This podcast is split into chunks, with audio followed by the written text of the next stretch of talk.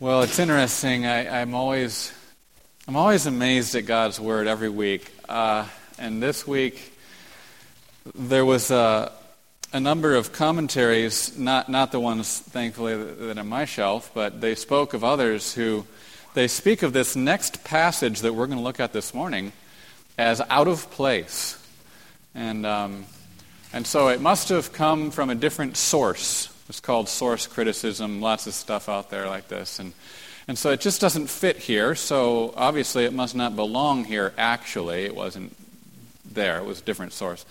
And, and then as we begin to study this morning, we're going to just see how, how foolish that is um, and how perfect is the wisdom of God.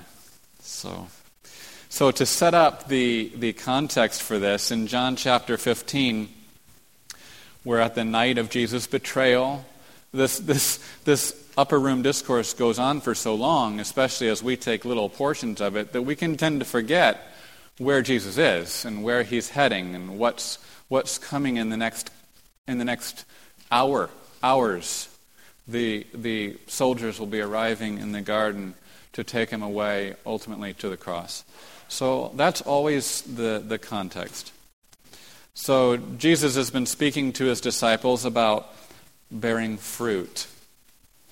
And he, uh, he is the true vine. We are the branches. And every branch in him that bears fruit, the Father ta- that does not bear fruit, the Father takes away. Every branch that does bear fruit, he cleans it so it can bear more fruit. So there's a lot about bearing fruit here. Two weeks ago, we looked more specifically not at fruit bearing in general, but at the fact that Jesus chose these 11 disciples and appointed them to go and do what? Bear fruit. That was their task. And they were to bear fruit by preaching in all the world all the things that they had heard from Jesus. So Jesus says, All things that I have heard from my Father, I have made known to you. And you, you could say, okay, well, that's, that's great. But when Jesus says that, he, he's assuming that, that you automatically get, oh, you've made known to be everything that you heard from your Father. Uh, you know, you might want to say, I don't know if I wanted you to make known everything, in the sense that that now brings an accountability, a stewardship, a responsibility. And so all that fullness of revelation that has come in Jesus, that Jesus now has entrusted as like as a deposit to these disciples, is the mandate for their mission in the world. You, you don't get that much information, that much revelation and blessing, without now having a mandate to go on a mission in the world and bear fruit. That's just the way it goes. So the disciples have been given a stewardship. This stewardship involves not just preaching and teaching and making more disciples, but it also involves loving one another. Because remember, we saw that by loving one another, we are, our very lives become an announcement of the redemptive historical summing up of everything in Jesus. So when we actually love one another, our lives are that, that announcement, that proclamation of what God has done in Christ. Now, there can be no doubt now, I'm setting this up because this is, we have to get this to get to our text this morning. So remember these things. There can be no doubt about the fruit these disciples are going to bear. You know, Jesus says, go and bear fruit, and the disciples are not, think, they should not sit there thinking, well, I wonder if we will end up being successful in this. I wonder if we will bear fruit. No, because what did Jesus say? I chose you that you should go and, and appointed you that you go and bear fruit.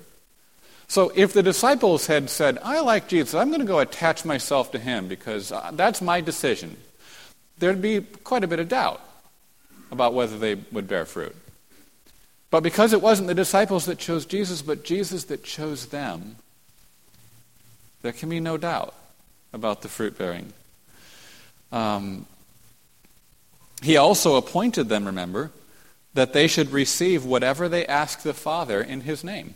So they have all sorts of reasons for optimism. There can be no doubt about how lasting and how permanent their fruit is going to be. He said, I have chosen you to bear fruit and that your fruit should abide and remain forever. Man, this is sounding really good. This is sounding optimistic, right? Because again, it's not they who chose Jesus, but Jesus chose them and appointed them that they should do this. Now, on the one hand, we saw how these things apply exclusively to those 11 disciples who were with Jesus. Remember, we said we can't just take it all to us, it's uniquely to them.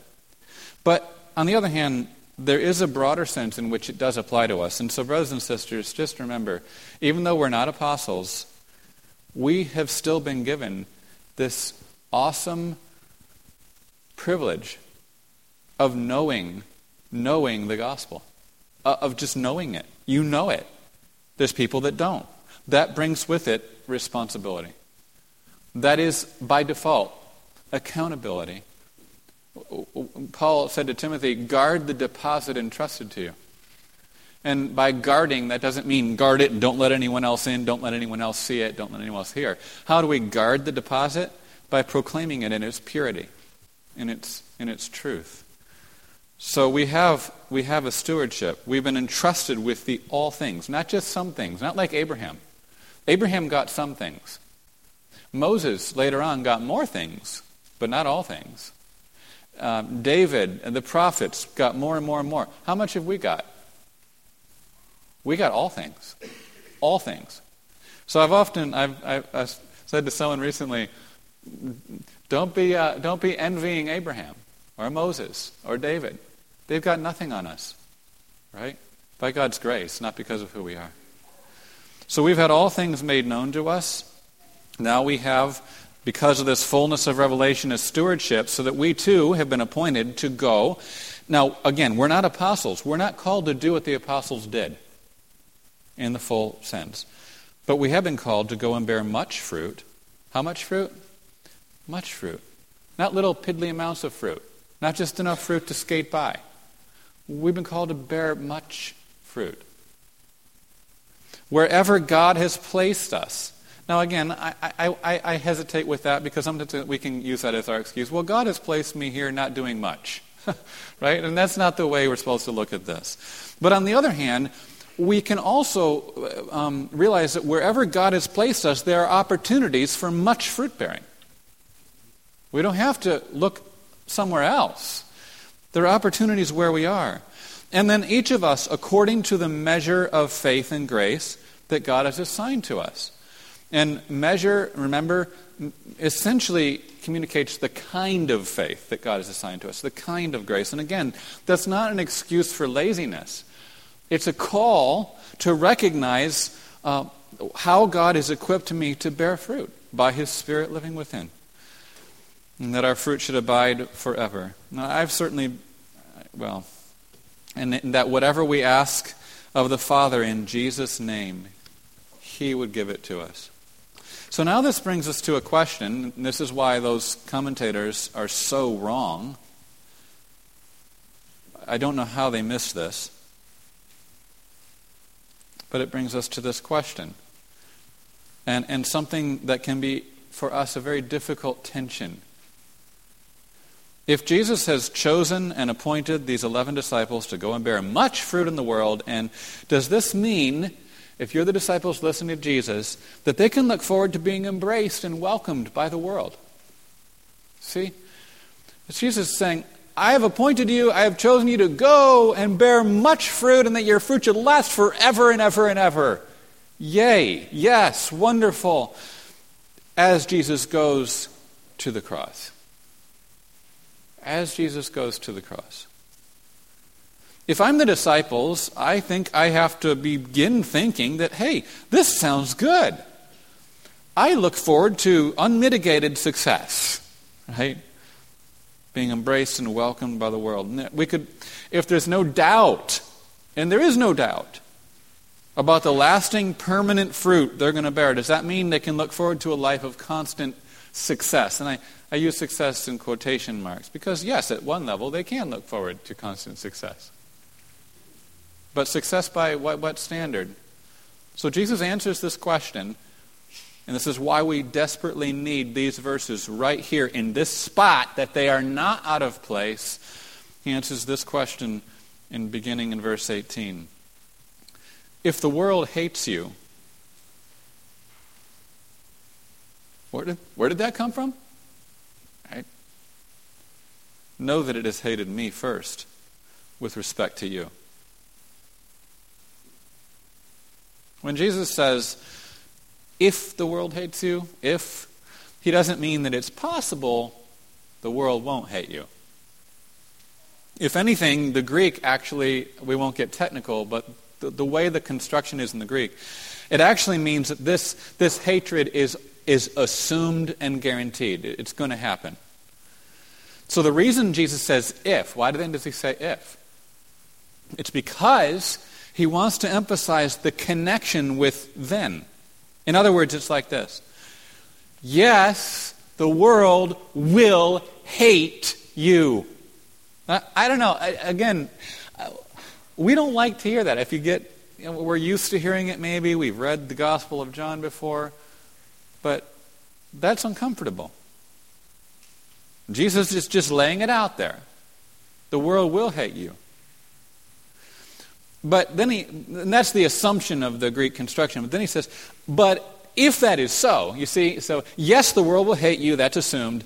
But if that's so, and it is, of course, but if that's so, then know that the world has hated me first with respect to you. Know could be a simple statement of fact. Again, in the Greek, there's different things. It, it could be just, then you know that the world hated you, for me first. Um, but it could also be an imperative. In other words, Jesus says to us, Know this. You must know this. Make sure that you know this. So, okay. Well, but what's the big deal about this? I believe it's an imperative. I believe that he's saying it's important that we know this by all means.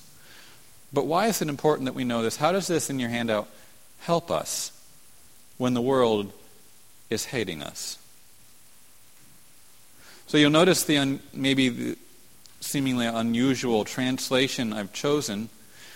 The world has hated me, Jesus says, first with respect to you. Now, literally, in the Greek, it's just this the world has hated me first of you.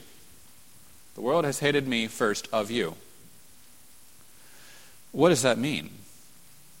Is this first with respect to sequence and timing, like first, second, third, fourth, and in time?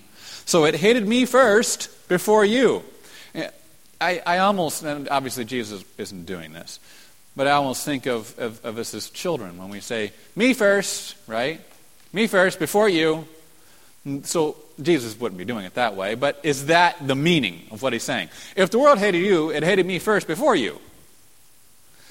Or is this first with respect to ranking and emphasis? In other words, it has hated me first more than you. First, it has hated me first of all in your handout. Or maybe both. Now, the reason I'm going to take a moment on this is because all of your translations, whether they say first, but they don't put first of you, they just say first. The NIV just says first and takes out the Greek where it says of, of, of, um, of you. Uh, or uh, many translations say before. It hated me before it hated you. Um, most of the commentaries tend to that direction. So I, I just want to tell you why I, I, am not going that direction, and, and you can decide for yourself. Um, it's really not complicated in terms of being able to make the, whatever decision you want to. But um, I don't think it's Jesus' main point. First of all, for Jesus simply to say, the world hated me first before it hated you, doesn't communicate much on its own. Okay? Um, but there are two other Greek words that mean before. And it's plain and simple. If you want to say before, you can say before. And they're obvious words, they're easy words, they're used all over in the Bible, they're used all over in John. And John did not use that word. In fact, he used this expression, which my next point is, is very strange. It's very very unusual. John uses it only twice in, in his gospel. And, and so to say, to use this expression simply to mean before is not, not likely as I see it. It's rather awkward. Third, and this is maybe the most important for us to grasp, if the main point was just chronological order, me first before you, we would have expected what we call an aorist verb. It's just a verb that's talking about past tense, essentially. It's more complicated than that, but know that the world, we would translate like this Know that the world hated me first before you. But instead, what we have is a perfect tense verb. You don't have to remember that, but this is the way we translate it. Instead of know that the world hated me first, we say know that the world has hated me. And the, the idea there is that we have a completed, settled, decided, permanent action that continues into the present. So the implication of that verb is that the world must still hate Jesus first with respect to who? To us. Do you see that? So, when you put together the fact that there were other words for before, the fact that first of you is very strange way of talking, and third, that there's an perfect verb, not an aorist tense verb, which emphasizes this settled uh, perfection of just of always, always, constantly hating Jesus first of us. The implication then, I think, is clear. But there is one other thing I'll just mention briefly. The emphasis is on the contrast. Not so much on, uh, there is first, but on the contrast between me and you. If the world hates you, know, it's hated me first with respect to you. Me, you. Okay? okay? Jesus said, You got to know this. So I'm convinced then that Jesus is saying this. After all that, it's this. Yes, the world will hate you. But if that's so, then know that the hatred of the world was given and still is given and will always be given. First of all, both chronologically, certainly, that, that's true, but, but also categorically to me. Now, I, I, what does that do to you? How, does that, how do you respond to that? How does it help you deal with the world hating you? Jesus says to, you, to us, It is not you. Let's just make it clear. It's not you, not you that the world hates ultimately and finally, but it is me, not you, but me. And of course, that's because we are not ourselves the light that has come into the world. Right? We are not the light that came into the world. But why is it important for us to know this? How does this help us when the world is hating us? I'm hoping you've already been going there in your heads. Maybe you've already been seeing it.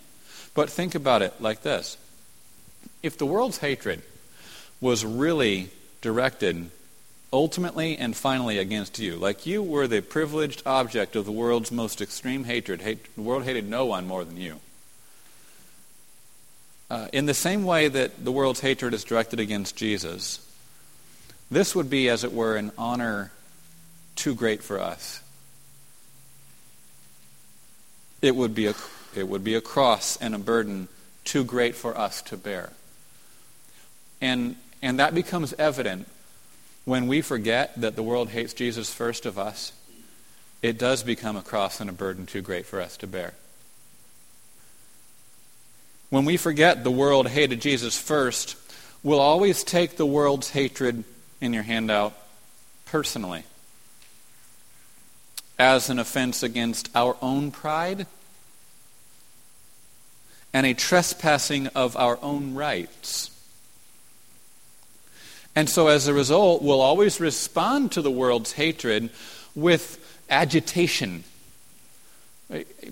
Agitation was the word that best summed up the feelings that I sometimes identify in me. Or we could use the word angst. And then even anger and resentment. But as soon as I understand truly that the world hates Jesus, first with respect to me, I got to get him and me, right? Then we can be freed actually to rejoice when we are considered worthy, as the disciples did, to suffer shame for his name. I'm not suffering shame for my name. I suffer shame for his name. And so there's a whole different way of looking at it. As soon as we understand that the world hates Jesus, first with respect to us, then we can be freed to love our enemies. Because they're not primarily our enemies. Even to pray for those who persecute us, because Jesus loved his enemies and prayed for those who persecuted him. Father, forgive them, they know not what they do. So when Jesus says, go bear fruit, but then it's like Jesus knows his disciples are going to be confronted with a lot of hatred and a lot of persecution. And so he tells them ahead of time, if the world hates you, and it will, know this. It has hated me first. Always first. With respect to you.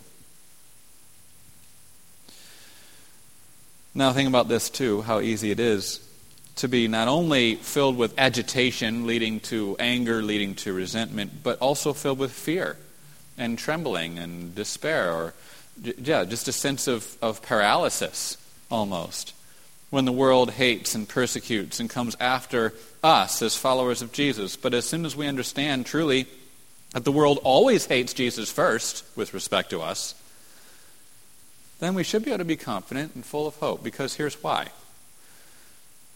This Jesus that the world hates, first of all, is the one who's already been raised from the dead and ascended to the right hand of God. Who does the world hate? The one sitting at God's right hand, ruling and throned and coming again. So it was the already risen and ascended Jesus, already risen and ascended, who said to Saul as he's on his way breathing threats and murder against the disciples, what does he say to Saul? Saul, Saul, why are you persecuting me? Me. Not primarily the disciples. So if the world hates us, let's remember that hatred is always given first to our Lord Jesus, who is now our risen and triumphant Lord.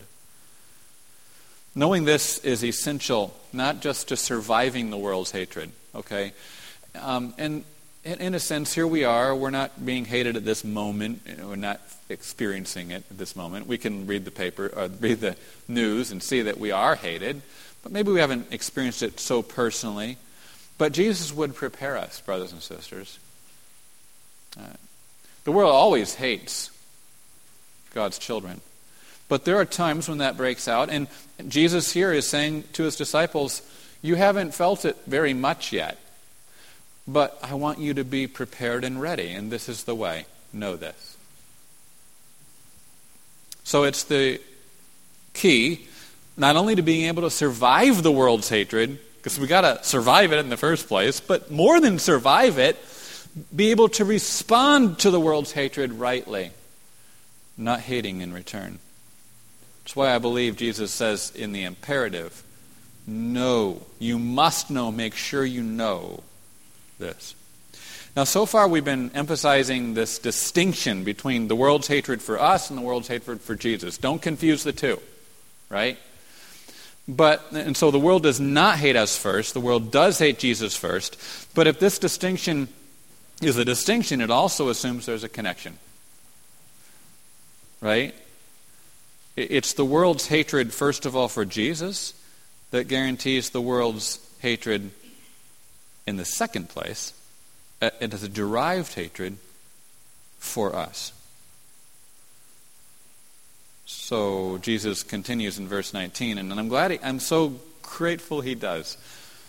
Um, because at the end of the day, even if the world hates Jesus first, and that does a lot to clarify our thinking, it's still, it's still not nice to be hated.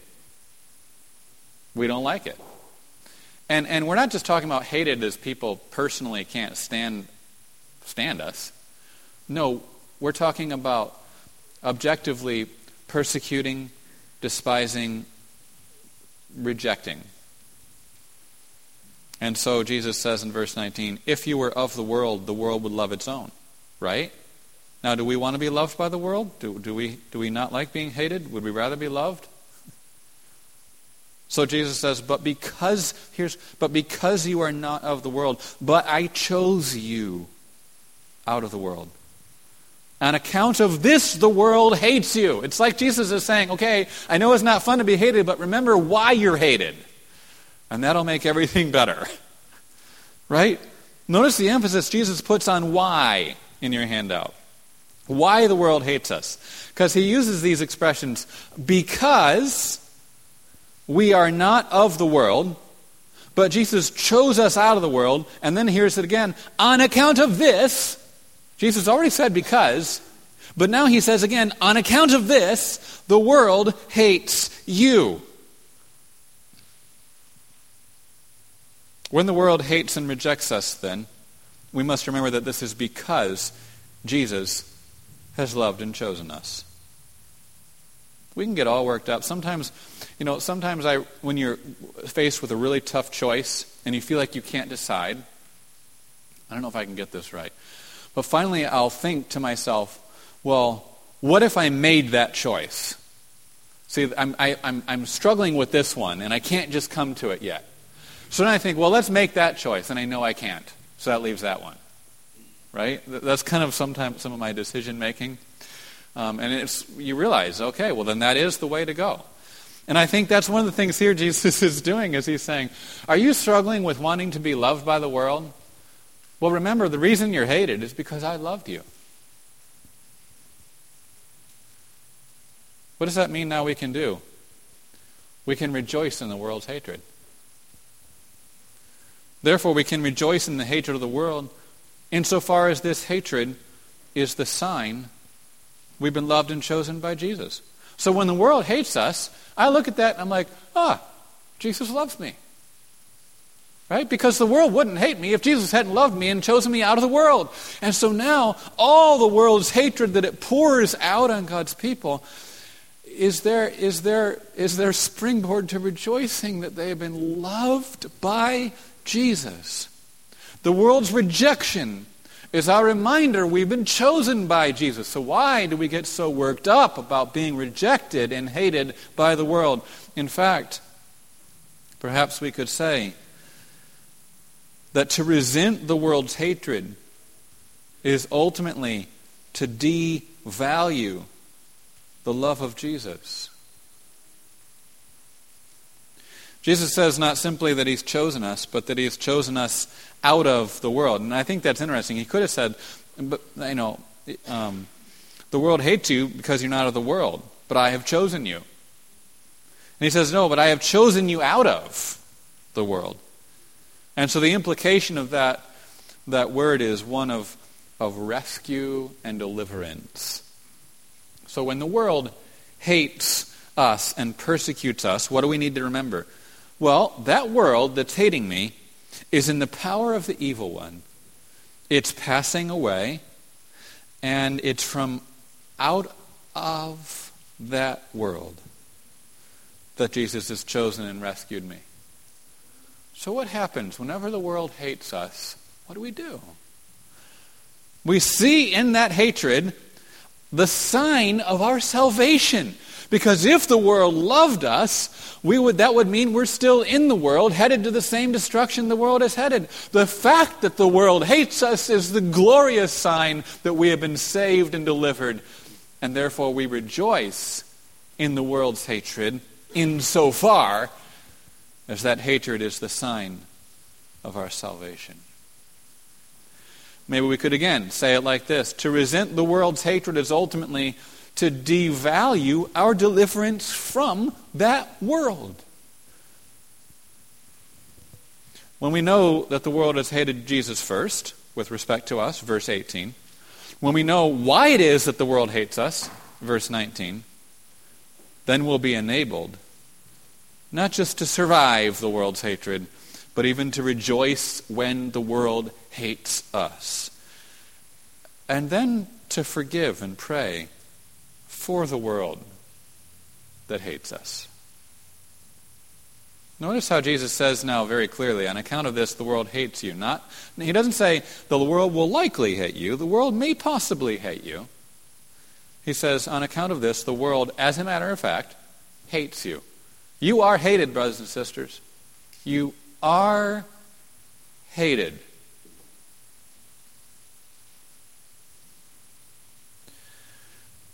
To be of the world, what does it mean? What does it mean to be of the world? It means to think the way the world thinks. It means to share the world's priorities, to value the things the world values, uh, to pursue the things the world pursues, to worship the things the world worships. Everything's inverted for the Christian. The world has it like this, the Christian has it like this. There's, but Jesus, because he has chosen us out of the world, therefore there is now a fundamental opposition. And, and again, that's why I did this. It was, the world is this, we're this. So this is not just some, um, uh, well, I can't, can't, think of the word, but uh, nuanced differences that you kind of got to tweak out. No, this is a fundamental opposition between how we think, how the world thinks, between our priorities and the world's priorities, our, the things that you value and the things the world values. What, what are the things you pursue with your life and the things the world pursues? Between the God you worship and the gods the world worships.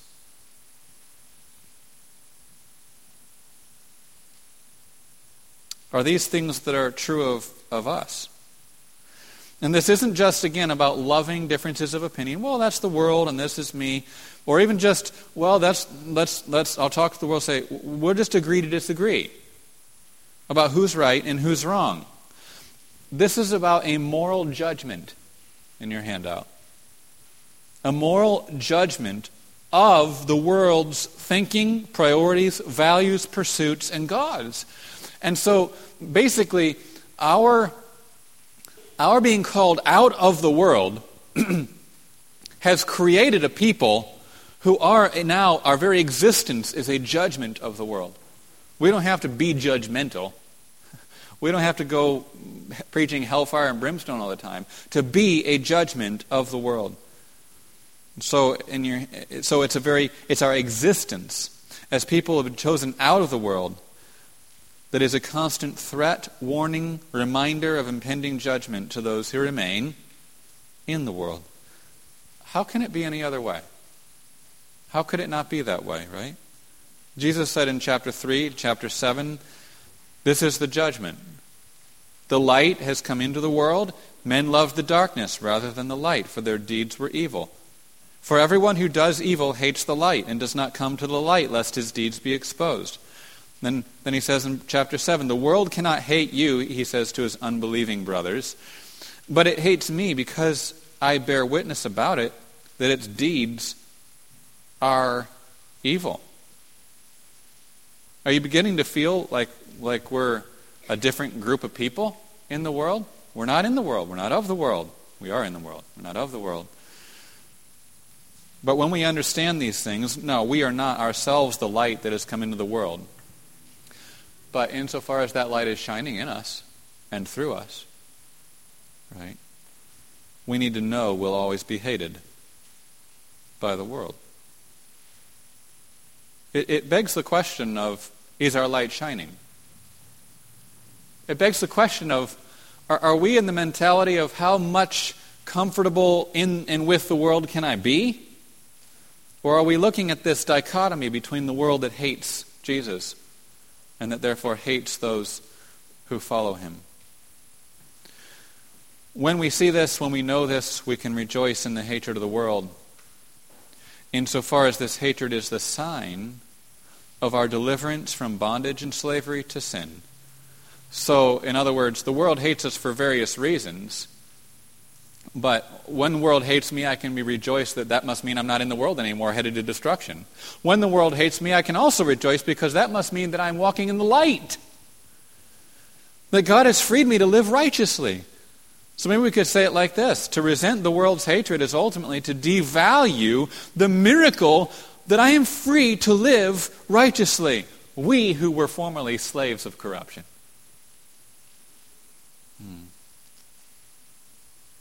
Certainly, we don't go out longing to be hated, uh, in one sense. But in another sense, yeah.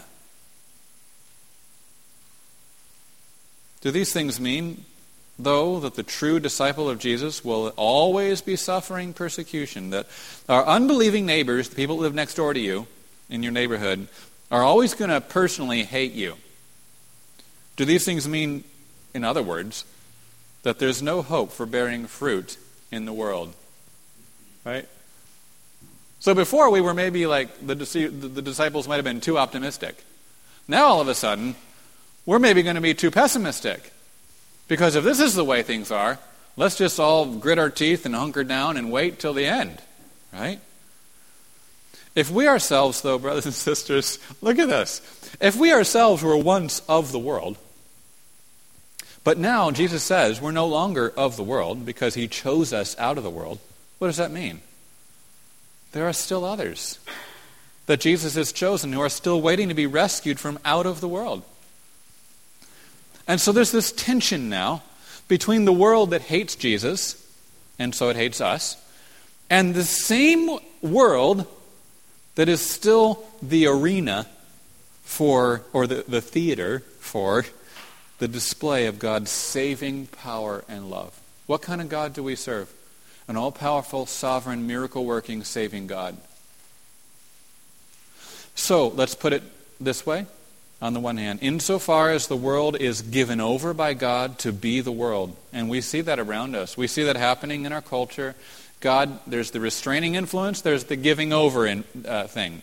And God does each according to his sovereign good pleasure. So we we're seeing a lot in our day, in our specific context, of the world being given over to be what it is the world. Insofar as that's happening, then we who have been chosen out of the world will always be knowing the world's hatred and suffering the world's persecution.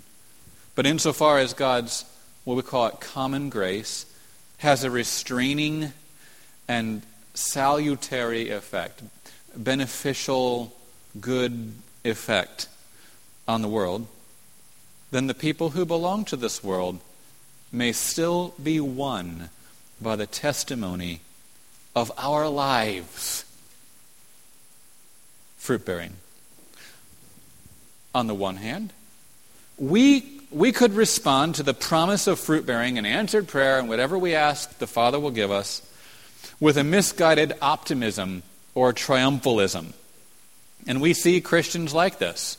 They're so full of optimism that, it, that they've missed the reality. They're, they're in for a bad awakening, or they're, gonna, um, or they're going to water down the message because they think, well, it should be wonderful. So if I'm not being loved by the world, my message must be too stringent, right?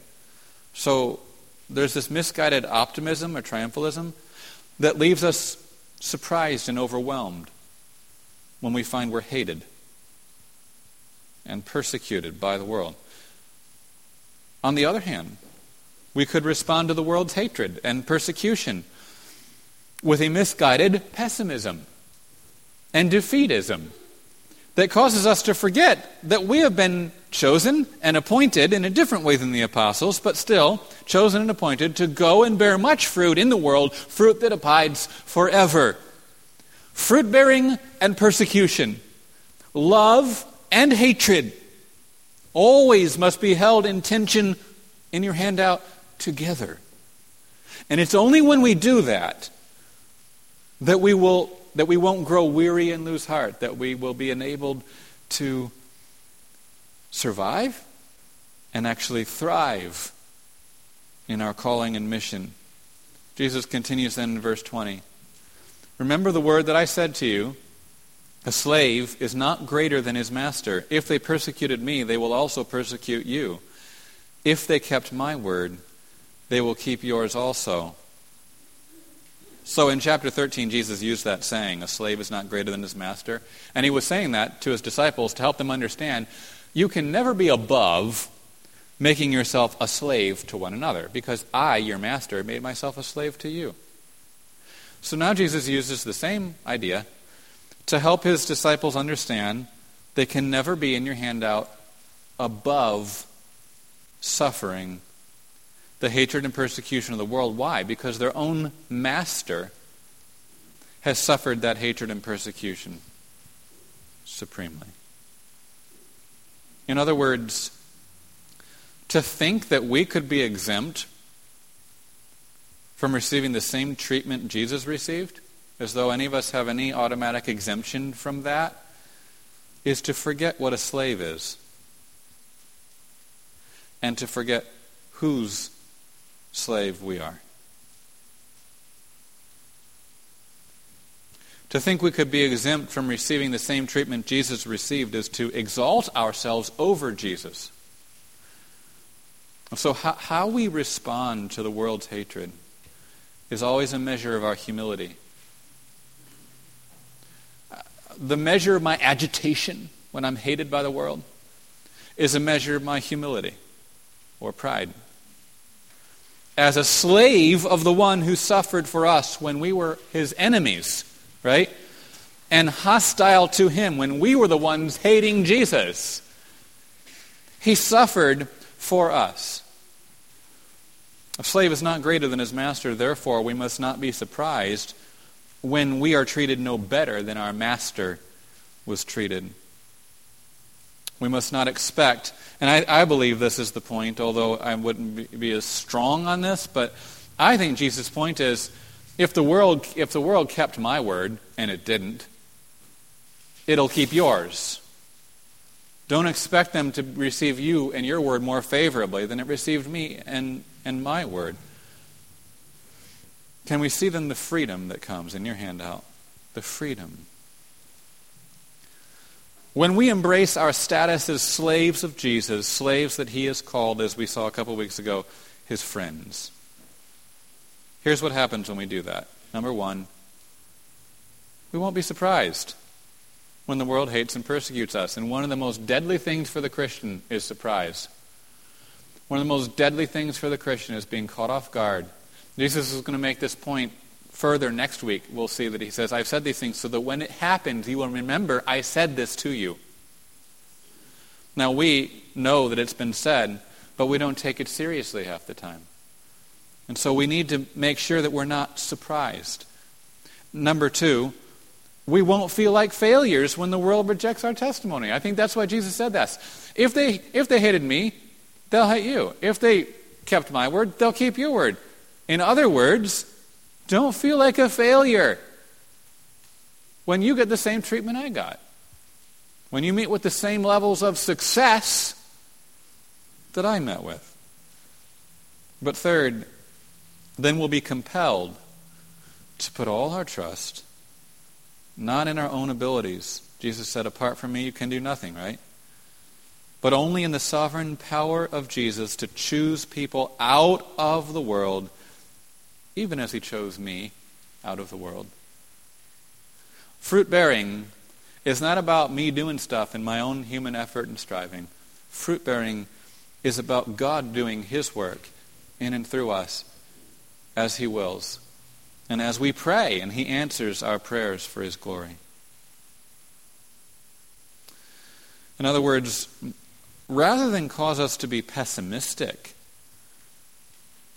about the chances for bearing much fruit, fruit that abides forever. The apparent hopelessness of our situation should instead cause us to be confident and full of hope as we fix our eyes only on the power of God who gives us all that we ask for in Jesus' name.